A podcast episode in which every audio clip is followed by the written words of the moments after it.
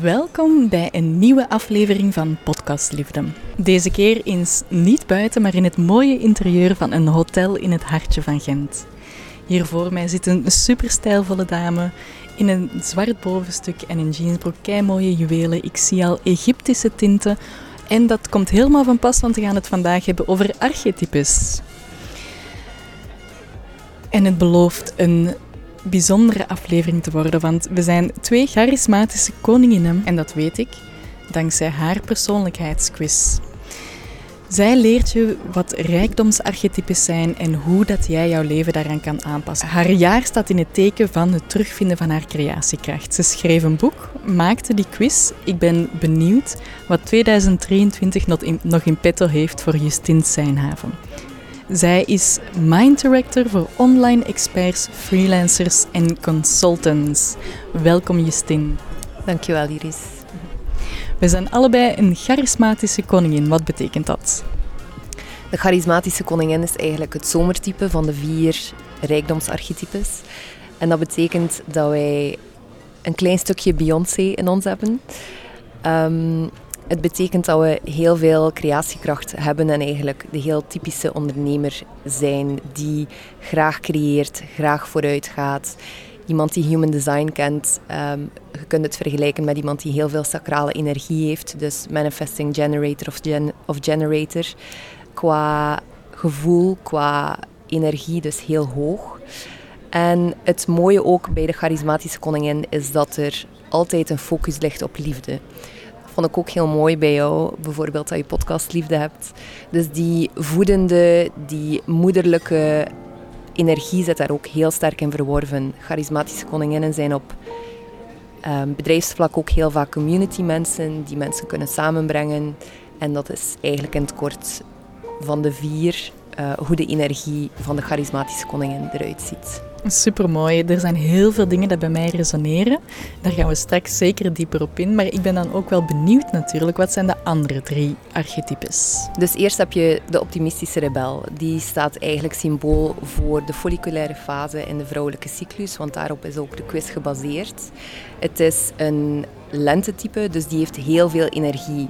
En doet zo soms wel een keer iets wilt. Uh, bijvoorbeeld uw haar kleuren of uh, een keer een compleet andere stijl aannemen. Uh, heel typisch ook voor een optimistische rebel in ondernemen is dat zij heel snel kunnen opbouwen, maar ook heel snel afbreken. Dus dat is een valkuil bij de rebel, dat hij soms ongelooflijk veel kan creëren. Bijvoorbeeld tien verschillende aanbiedingen op een jaar, om dan alles nadien terug af te breken of terug op de archiefkast te plaatsen. Dan hebben we dus de charismatische koningin, is het zomertype. Het derde type is de krachtige generaal, dat is de herfst. En die staat eigenlijk al meer symbool in tegenstelling tot de rebel en de koningin voor terug meer een observerende houding. Meer teruggetrokken, ietsje analytischer ook vaak, iets minder iets minder aan het doen en iets meer aan het denken ook. Iets meer aan het overdenken. En de kracht van de krachtige generaal is ook wel dat het op zijn manier een koploper is. Dat het iemand is die vooral aan het groeien is, maar zich niet extreem zal vergelijken met andere mensen. Die vooral elke dag 1% beter wil worden in ondernemen in plaats van te quantum leapen. Zoals een optimistische rebel is ongelooflijk aangetrokken tot het quantum leapen principe omdat je dan ja, die, grote, die grote sprong in één keer kunt maken. En dan als vierde is er ook de helderziende profeet. En die is qua energie te vergelijken met meer een projector of een reflector in human design. En is eigenlijk het meest passief tussen haakjes van de vier types. Of heeft eigenlijk het minste energie. Is ook de winter. Is het symbool voor de menstruatie en de vrouwelijke cyclus. En wat we bij een helderziende profeet heel sterk krijgen, is een enorme diepe wijsheid. En ook tegelijk een vorm van ik heb het al allemaal eigenlijk gezien, je moet het mij niet meer vertellen. Ik doe ondernemen op mijn eigen manier. En dat is heel sterk, want op die manier kan die heel gefocust zijn op zijn eigen parcours. En aan de andere kant kan dat dan ook opnieuw, zoals bij ieder archetype, een valkuil zijn waarbij je een beetje een gebrek aan flexibiliteit krijgt in het kort. Dat zijn de vier archetypes. Als ik aan archetypen denk, denk ik ook altijd meteen aan ehm, de tarot. De tarot is voor mij een heel belangrijke.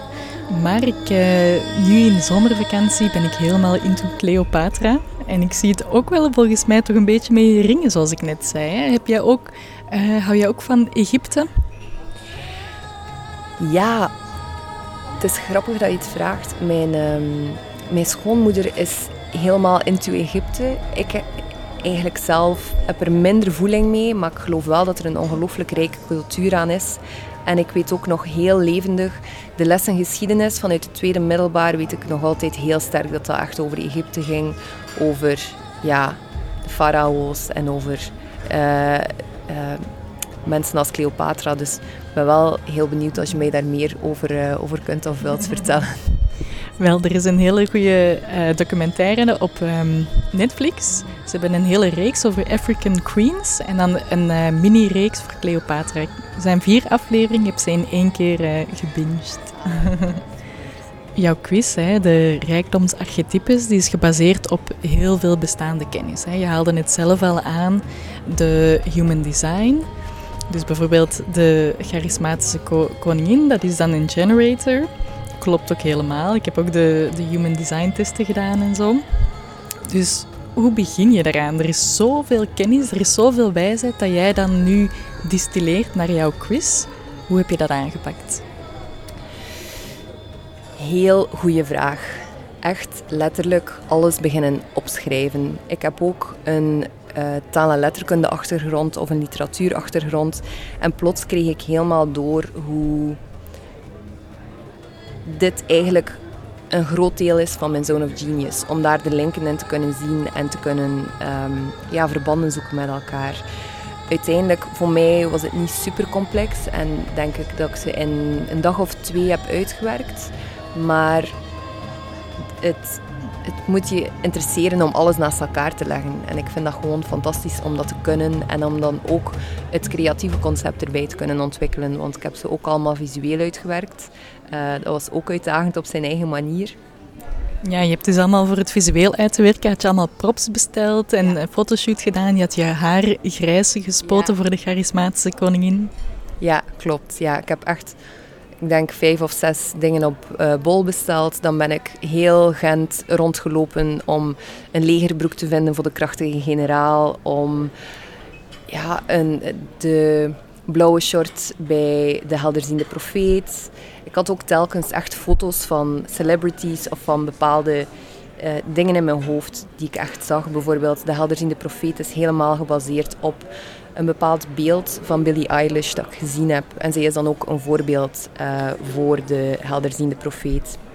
Was er een bepaalde foto waarbij haar haar helemaal bleek was. Uh, dat ze echt een, een soort elektrisch blauwe t-shirt aan had. En ik dacht, oké, dat past perfect. We gaan dat gewoon zo combineren. Dus ook Pinterest-boards rondgemaakt om dan het concept tot leven te kunnen brengen visueel. En op die manier is alles eigenlijk gaan, gaan rollen.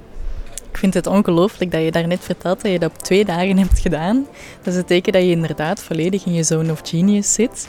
Maar ja, je krijgt dus een hele lijst vragen. En op basis daarvan krijg je een, een type toegewezen. Toegewezen is niet helemaal het juiste woord. En dan spreek je nog een toffe video in waarin dat er meer uitleg is. Dus, luisteraar, als jou dit ook aanspreekt, kijk even in de show notes en doe de uitgebreide rijkdomsarchetype-test van Justine. Het is wel een beetje een tongtwister, hè? Ja, zeker. Ik heb lang getwijfeld over hoe dat ik het wilde noemen. Maar geld, type, quiz klonk iets te plat voor mij. Er bestaat ook in het Engels een Sacred Money Archetypes quiz. Dus ik wilde daar niet te dichtbij in de buurt komen. En mijn aanbod heet ook de School of Wealth. Dus ik wilde verder bouwen op het stukje rijkdom in plaats van enkel geld of enkel cash te benadrukken. Want als je dan je type weet, hoe helpt dat jou naar rijkdom? Wel, aan de ene kant leer je dus je eigen energie vooral beter kennen. Hè. Dus als je iemand bent die ja, heel veel creatiekracht heeft, zoals een, een charismatische koningin, en je zit in je zone of genius, dan zie je die ook terugkomen. Aan de andere kant zijn er ook de valkuilen dan. Dus hoe het jou precies helpt is, je krijgt eigenlijk een lijst met heel concrete scenario's, heel concrete voorbeelden van hoe jij je in je business kunt gedragen. En je herkent je erin of niet. wat je ook wel krijgt, is hetgene waar je niet, je, je niet in herkent, is even waardevol. Want dan weet je van, ah oké, ofwel is dat een stuk waar dat ik in te groeien heb, ofwel is dit gewoon iets van de quiz dat ik mag naast mij neerleggen. En ik hou super hard van archetypes, omdat het meer algemene voorstellingen zijn van een energie en van een manier van denken in je bedrijf. Terwijl bij een coach bijvoorbeeld ben ik zelf al en ken ik meerdere ondernemers die al in de val gelopen zijn, dat we heel sterk ons gaan identificeren met die coach en dan heel het verhaal willen te weten komen en helemaal onszelf daarmee gaan vergelijken. Terwijl archetypes, die zijn gewoon algemeen. Ik bedoel, ze hebben elk een kleurtje, ze zijn elk een eigen, um, een eigen verhaal. Het is precies alsof dat je ja, Donald Duck of zo zou zien en zou zeggen: Oké, ik identificeer mij wel of niet met Donald Duck, bij wijze van spreken. Inderdaad, heel mooi. Je gaat altijd wel dingen vinden dat, waarin dat je je herkent, maar er zijn zeker ook triggers. Hè. Het is niet, um, maar daar leer je ook van spiegels, dingen dat je dan leest, dat geeft dan spiegels. Zoals het bij mij bijvoorbeeld, bij de charismatische koningin, spreek je over veel creatiekracht, veel energie. En daar voel ik me, ja, zie, daar is de trigger. ik, ik voel niet dat ik heel veel energie heb. Ik moet ook zeggen dat is al vanaf dat ik 18 ben ongeveer, dan heb ik de ziekte van Lyme gehad. En sindsdien heb ik ook gewoon, denk ik, dat mijn energie nooit meer helemaal hersteld is. Ik kan het niet helemaal zeker zeggen, maar dat voelde ik van, mm, dat, dat, dat triggert mij. Maar als ik dan met jou daar verder dieper op in, in gesprek ga, en als ik dan kijk naar als ik de dingen doe dat ik graag doe, zoals podcastliefde, zoals podcasten, daar krijg ik wel heel veel energie van. Ja, supermooi. Sowieso inderdaad geloof ik bij ieder archetype dat als je in je zone of genius zit, dat er altijd meer energie is. Zelfs voor een helderziende profeet ook. Ik ken iemand die, zij is art director als helderziende profeet, die werkt enorm hard aan haar concepten uitwerken, aan alle props ook bestellen, aan alles samenbrengen. Dus het is ook niet omdat een bepaald archetype meer energie zou hebben, maar de vraag is ook vooral, doe je wat je graag doet? Doe je waar dat je energie van krijgt? En ook, misschien interessant om te ontdekken dan waar de trigger precies zit voor jou. Want ik kan mij ook wel inbeelden dat het kan triggeren als we in een maatschappij leven waarin er zo op veel energie en veel uren gefocust wordt. Als je dan zegt van, ja, ik heb niet per se zoveel energie, kan dat waarschijnlijk ongelooflijk frustrerend zijn als je dan ziet bij andere mensen dat die dat wel hebben. Of ehm, dat het zo wat verwacht wordt als ondernemer, dat je veel energie hebt. Terwijl dat je perfect je bedrijf eigenlijk daar rond kunt bouwen, rond het hebben van iets minder energie. Dus gewoon al super waardevol volgens mij dat jij weet ook dat je iets minder energie hebt. En dan kun je meer kijken ook naar de, naar de liefdeskant, zoals ik zei, van uh, het archetype charismatische koningin die veel meer op community, op warmte, op um, ja, haar eigen familie creëren inzet. Dat is zeker iets waar er nog mogelijkheden bij zijn, ja. Podcasters samenbrengen, de vrouwelijke revolutie in podcastland, dat is zeker uh, een doel van mij. Ja, want zo merk ik bijvoorbeeld ook bij de lancering van mijn, van mijn cursus dat mij dat heel veel energie vroeg. Maar dan vooral het, het online aanwezig zijn, het op social media aanwezig zijn, mijn gezicht tonen, geeft mij maar podcasten en, en achter de schermen. Um, maar dan komt het, komen we bij het punt van het businessmodel vinden dat bij je past ook. Ja, klopt, sowieso. Ik geloof dat iedereen een, een geschikte mix kan vinden voor zichzelf om op alle termijnen ook te gaan kijken. Social media is handig op korte termijn om top of mind te blijven, bijvoorbeeld tijdens de lancering. Podcasten is dan super op lange termijn en om de diepgang bij je klanten te krijgen en om het vertrouwen nog verder te winnen. Dus alles is afhankelijk ook van wie je bent als mens. Ehm, als je bijvoorbeeld echt niet graag op beeld komt, ja, zou ik altijd aanraden om bijvoorbeeld een blog te schrijven of een podcast te hebben. En niet om een YouTube-kanaal te starten of om uh, iedere dag Instagram lives te doen.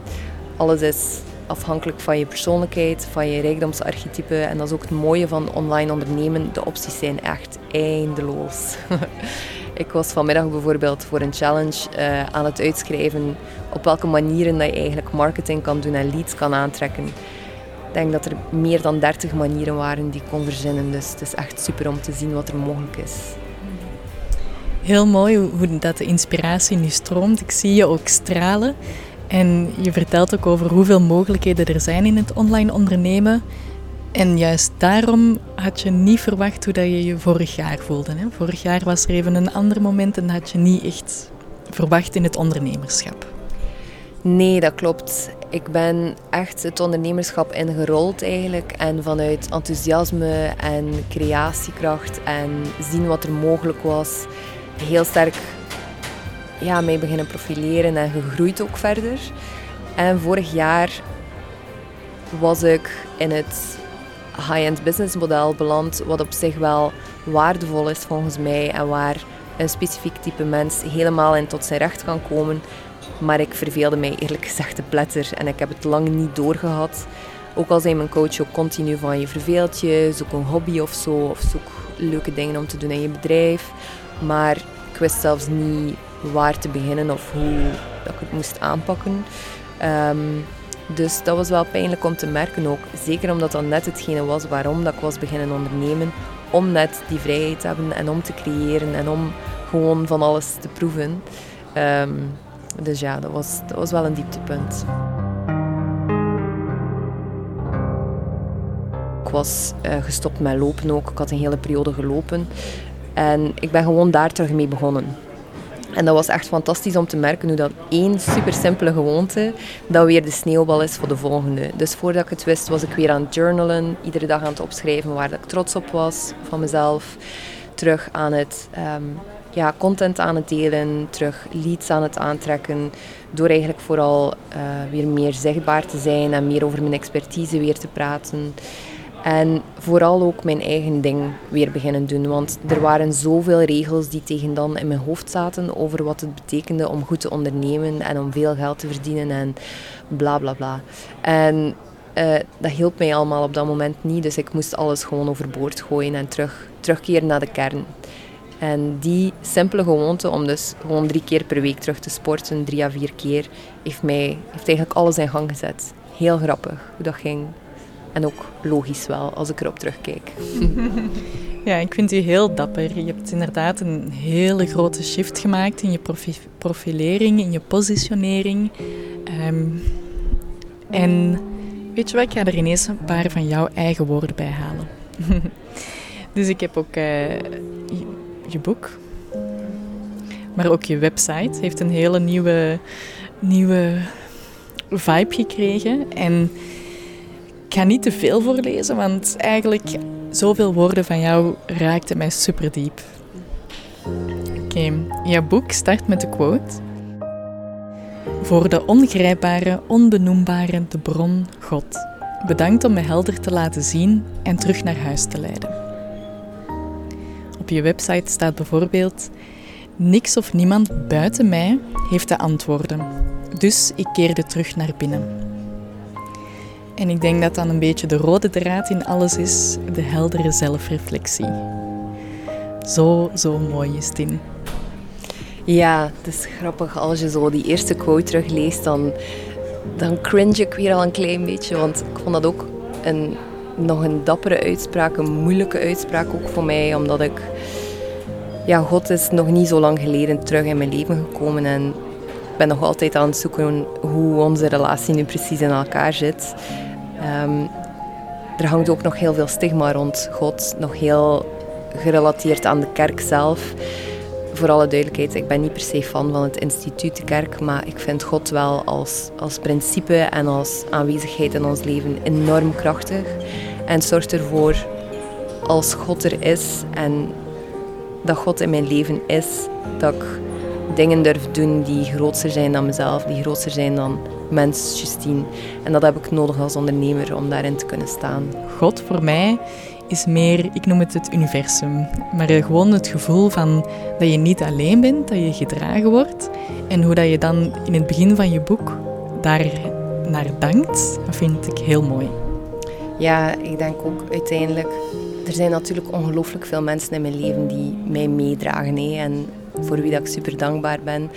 Maar dit voelde zo kloppend, omdat het uit die boredom geraken, uit die bore-out geraken, was echt weer een spirituele nieuwe ontwikkeling.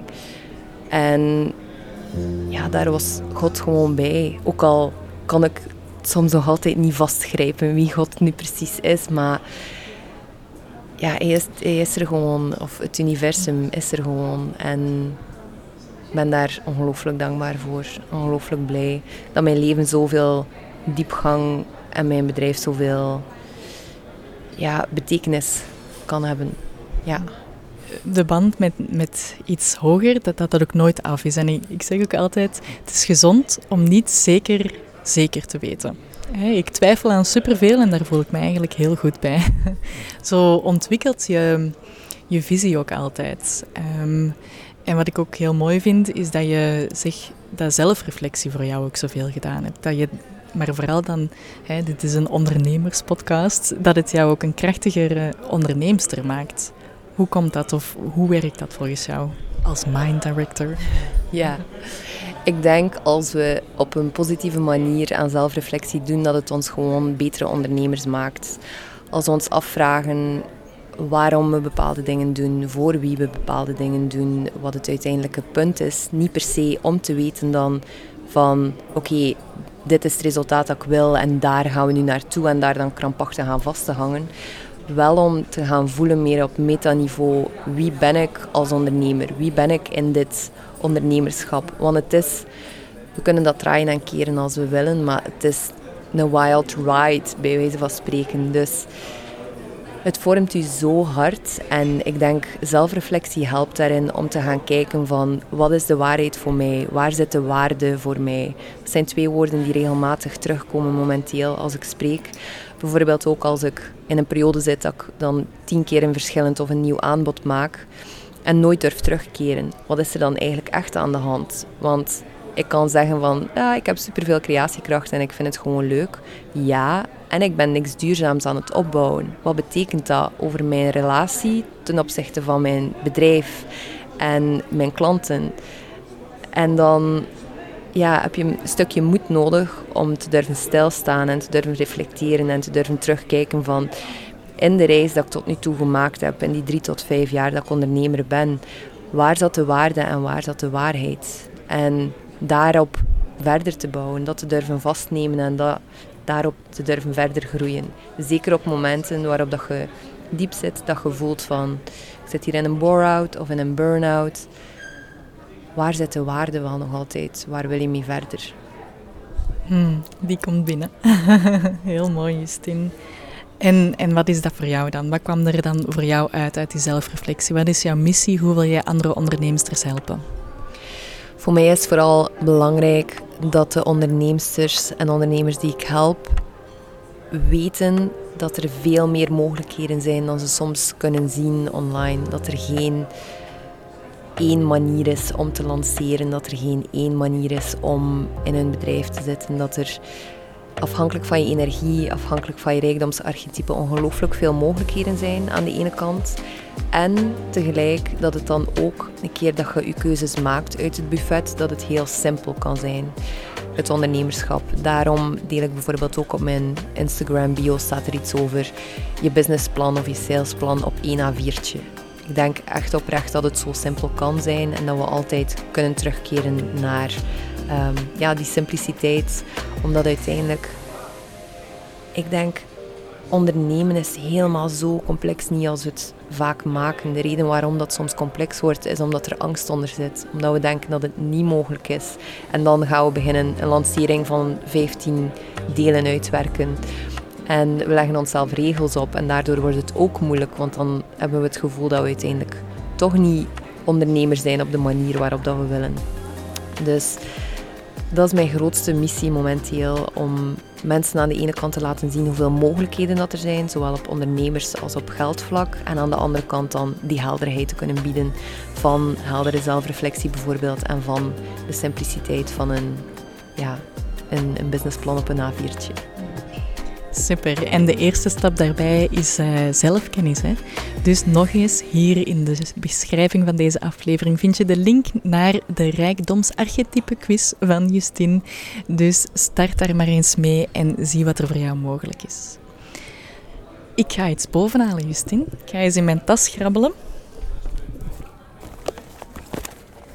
Trouwens, de geluiden hier, lieve luisteraar, dat is eh, anders dan dat je van mij gewoon bent. Ik ben vandaag niet zo professioneel geweest. Ik ben mijn plofkap vergeten, dus zeer aangenaam. Ik weet het, mijn excuses daarvoor. maar ik ben hier helemaal naar Gent gereden en weet je, better done than perfect. We mogen ons verhaal vertellen zonder dat we perfectionisme de overhand laten nemen. Dus ik kon de kans uh, niet laten schieten om Justine hier uh, toch aan het woord te laten. Ondanks dat mijn perfectionist niet helemaal gelukkig is. Maar het gaat niet om perfectionisme. Wat ik hier bij mij heb, niet helemaal het boek, maar het komt wel in de buurt.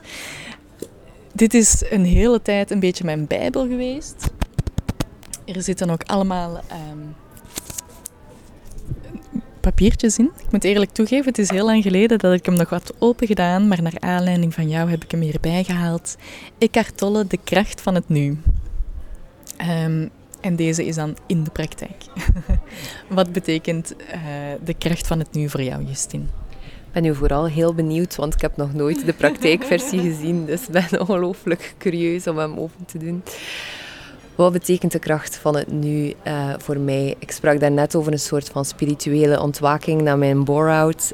Um, uiteindelijk is Eckhart Tolle en de kracht van het nu mijn eerste spirituele grote awakening geweest. Ik denk dat ik 25 was toen ik het boek heb gelezen en er is geen enkel boek sindsdien dat mij zo nog geraakt heeft. Ook door een soort van samenloop van omstandigheden. Ik voelde mij was heel bizar. Volgens mij was er echt iets in mijn brein. Structuur veranderd ook of zo op dat moment. Want ik voelde mij letterlijk aan de ene kant on top of the world en aan de andere kant ook gewoon zo levendig dat klaar was om de dag daarna moest ik sterven. Het ging geen probleem zijn.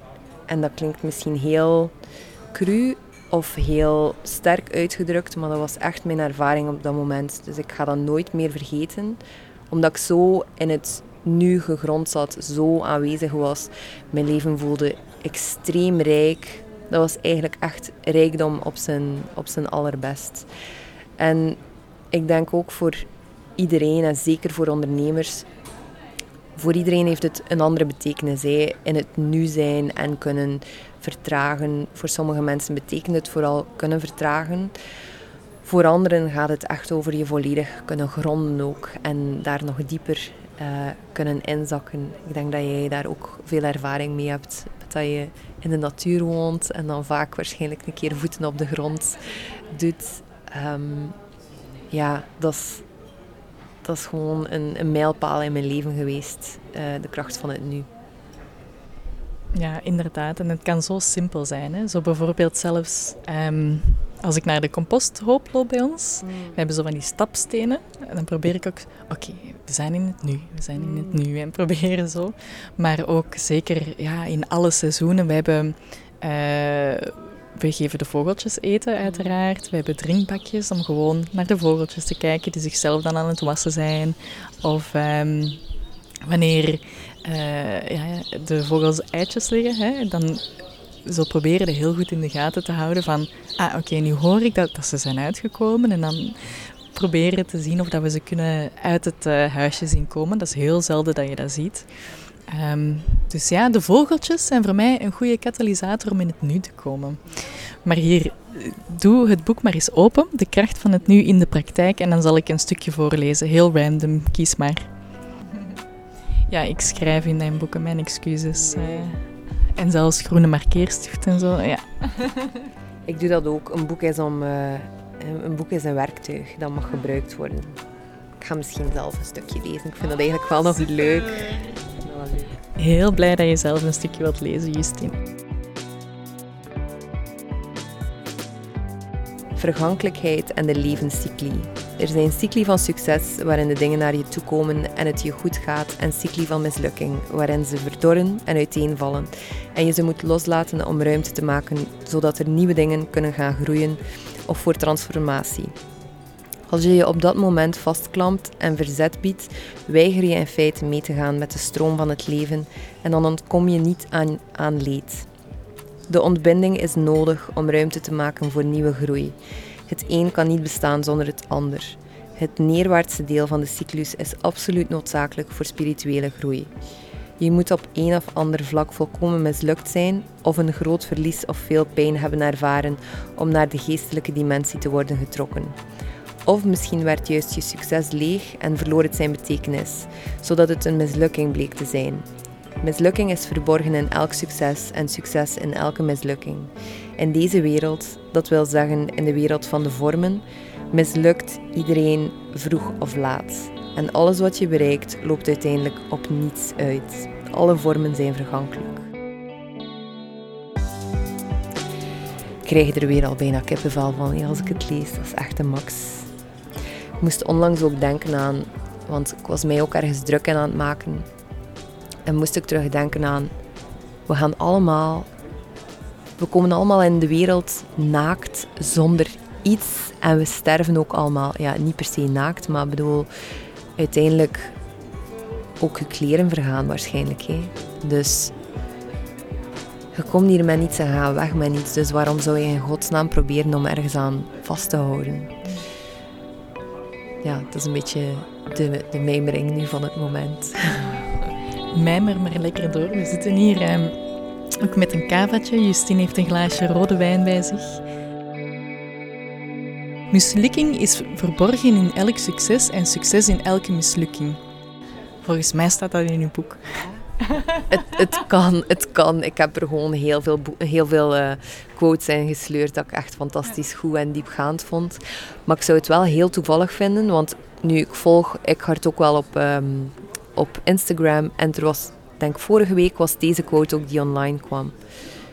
Ik vind die gewoon super, omdat ik zelf zo ja, soms zo in tunnelvisie, in ambitie zit en in succes willen behalen, dat dit gewoon superveel perspectief geeft. En ik lees het nu, dit blad opnieuw, en dan denk ik, ah, daarom inderdaad voelde vorig jaar zo'n leeg jaar, omdat ik succesvol was tussen haakjes, maar ik was niet per se vervuld. Dus die twee gaan niet per se hand in hand. Um, om je, om je een idee te geven, ik heb dit jaar al minder geld verdiend dan vorig jaar op dit moment. Maar ik ben wel veel gelukkiger geweest dit jaar. Dus het is, ja, het is opmerkelijk om, uh, om te zien. Trouwens, dat is geen reden. ik vind dat altijd een belangrijke side note. Dat is geen reden om dan te zeggen, geld maakt niet gelukkig, dus moet niet mijn best doen om er meer te verdienen of zo. Daar krijg ik ook altijd kriebels van. Maar het is wel belangrijk om, om te blijvend perspectief te houden dat geld gewoon een bijzaak is van meer waarde leveren en dat het altijd uiteindelijk op je pad komt als je het nodig hebt. Geld maakt niet gelukkig, maar gelukkig maken ze geld. um, nee, geld is zeker een belangrijke resource om, om in je leven iets te kunnen doen. Maar nog belangrijker is tijd. Hè? De tijd die is eindig, we leven, moeten proberen in het nu. Nee, we moeten niet. het, eh, je wordt gelukkiger als je in het nu leeft en niet te veel denkt aan, aan gisteren en aan morgen. Dus we kunnen onze tijd maar beter gebruiken om te doen wat we graag doen. Zoals podcasten, Justine. Absoluut, ja. Ook naast het sporten dan en naast ontdekken hoe dat ik mijn bedrijf weer op gang kon krijgen, is podcasten ook een heel belangrijk deel geweest van terug de routine kunnen creëren die ik, uh, ja, waar ik naar zocht. En het is gewoon super fijn dat er een manier bestaat om eigenlijk ja, te praten in een micro. En bijvoorbeeld de laatste batch podcast of de voorlaatste batch dat ik heb opgenomen, dat was in Griekenland. Dus super random om op een Grieks eiland eigenlijk kilometers ver van mijn publiek zes podcasts te kunnen opnemen in één keer en dan te kunnen inplannen zodat ze gepubliceerd worden terwijl ik er zelf niet mee bezig ben. Ehm, en toch diepgang en waarde te kunnen leveren op een ruimere manier dan een Instagram-post of een reel die soms uh, ja, verdwijnt na vijf seconden. Dus daarom vind ik podcasten wel fantastisch. Ja, het is, het is uh, duurzaam. Hè. Je krijgt de tijd. Ja, ik heb soms het gevoel dat ik mij herhaal. ik heb vandaag ook een, een, een netwerkevenement gehad. En ik heb dit uh, vandaag heel veel herhaald. Dat, dat podcasten iets duurzaam is tegenover social media. Dat gaat heel snel. Um, je krijgt de ruimte om te vertellen. En je kan ook een hele mooie connectie aangaan. Hè. Um, Maar die joy heb je ook niet altijd gevoeld tegenover podcasten, toch? Nee, er is ook een periode geweest waarbij dat ik dacht, oh, moet ik dat nu terug gaan doen en zo, moet dat hier nu opnieuw en dan bepaalde weken niet gepost en dan week na week heb je het gevoel dat je achter begint te lopen. En op de duur is het gewoon ook weer belangrijk om te zeggen, fuck it, uh, ik laat het allemaal los en ik doe hier gewoon mijn eigen ding. En dan ben ik vooral beginnen content batchen en sindsdien vind ik het weer fantastisch. Bijvoorbeeld gisteren heb ik ook, het is geen podcast dan, maar is ook wel een diepgaander stuk content, maar vier Instagram lives na elkaar opgenomen. Dat is echt gewoon zalig, want je zit in die sfeer, je hebt zin om te praten, je vindt je woorden ook veel sneller. Ik voel nu bijvoorbeeld vandaag ook al dat ik ze veel sneller vind dan als ik gisteren of eergisteren zou hier op de podcast geweest zijn. Dus het is echt ook, en dat onderschatten we vaak, leren goed praten is ook echt een skill.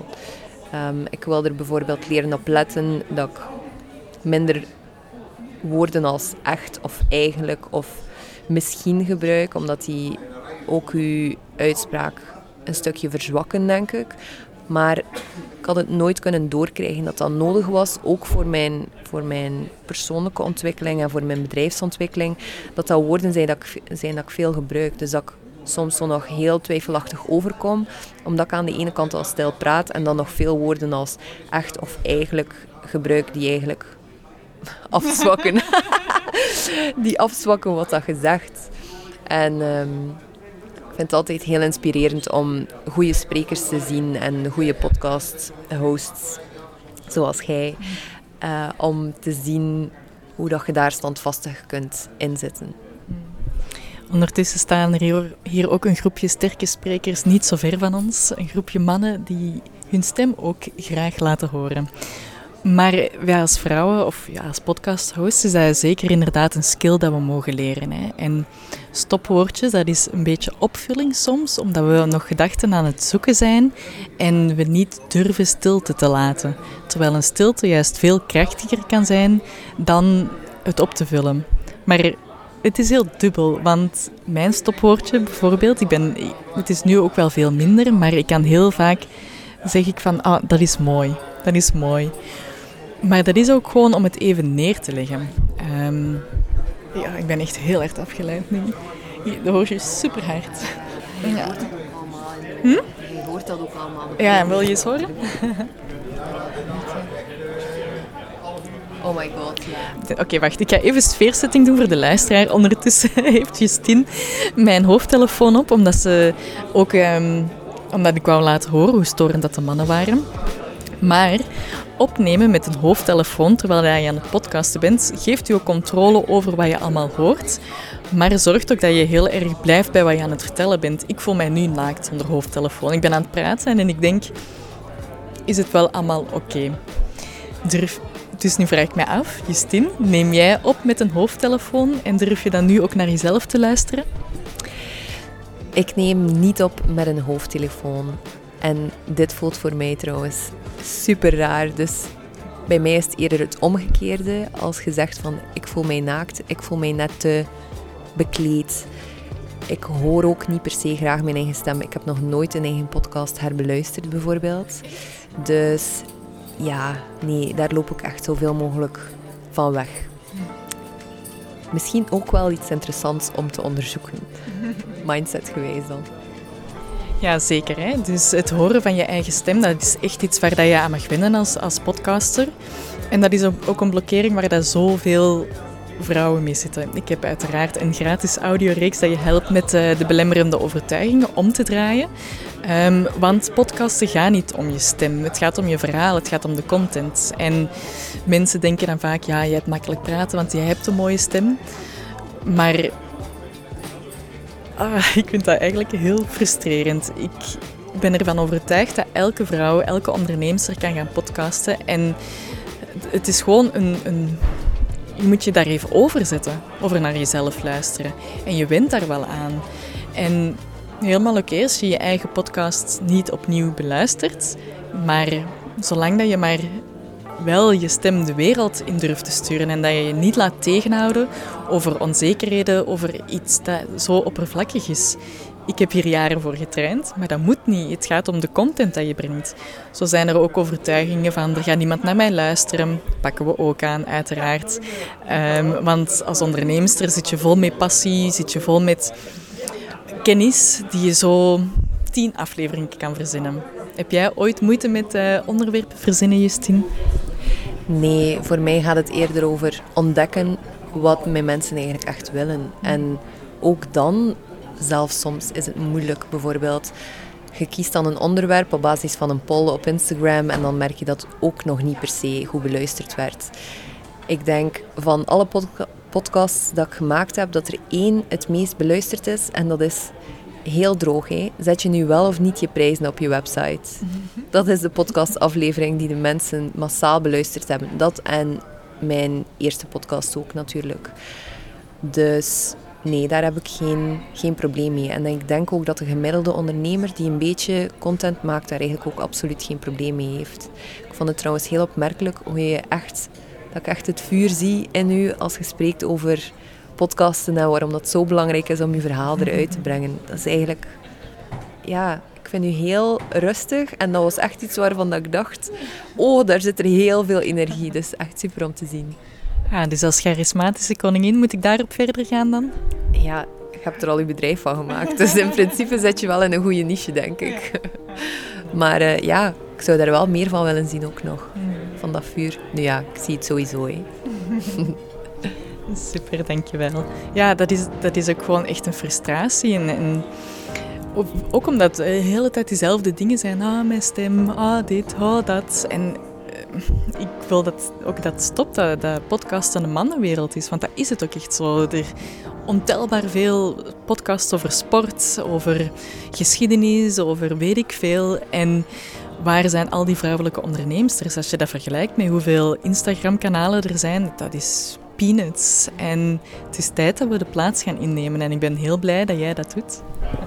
Super interessant. Ik wist het helemaal niet. Ik dacht dat iedereen ondertussen ook al, alle vrouwelijke ondernemers, dat die ook al allemaal een podcast hadden. Maar dat is dus nog niet zo. Nee, helaas. Dus start met uh, de belemmerende overtuigingen om te draaien. Ook daarvan vind je in de beschrijving dus, uh, een link naar mijn gratis weggever. Hè? Zeg, en Justine, welke plaats neemt jouw podcast in in jouw bedrijf, in jouw marketing? Mijn podcast is echt een plek waar dan mensen mij op een andere manier kunnen leren kennen. Ehm, op een veel diepgaandere manier ook mijn stem meer kunnen horen. En vooral ook waar dat ik meer ruimte dus heb om te vertellen wat ik te zeggen heb. Ik zie het ook als een heel duurzaam en lange termijn kanaal. Dus daarom dat ik wel, wel erop wil blijven focussen, omdat ik gewoon ook weet van... Uh, er zit daar ook SEO op waarschijnlijk. Hè. Dus dat is super interessant. In der tijd heb ik getwijfeld om ofwel een YouTube-kanaal ofwel een podcast te doen. Maar podcasten is gewoon is zo simpel. Het is zo leuk ook gewoon om te doen. En een keer dat je ermee weg bent, bedoel, je kunt afleveringen van 10 minuten of zelfs van 5 minuten doen als je een keer iets korts wilt vertellen. Maar je kunt er ook van een half uur of een uur of een interview van twee uur desnoods kunnen ook doen. Want als je geïnteresseerd zijn, dan willen ze letterlijk ook meer weten. Dus waar kunnen ze meer vinden over u? En gaan ze ook heel snel kijken van heb je een podcast of niet. En dan is er weer veel meer ruimte om, om bij te leren van u. Inderdaad, en je kan je podcast ook op YouTube zetten trouwens. Hè? Dus zelfs gewoon met je podcast arts, maar dan alleen audio. En dan heb je nog steeds ja, uh, dat communicatiekanaal dat je wel kan inzetten met dezelfde content. Dat is wel heel interessant. Ik heb daar nog niet over nagedacht, maar dat is wel een piste dat ik zeker een keer wil, wil bekijken. Ja.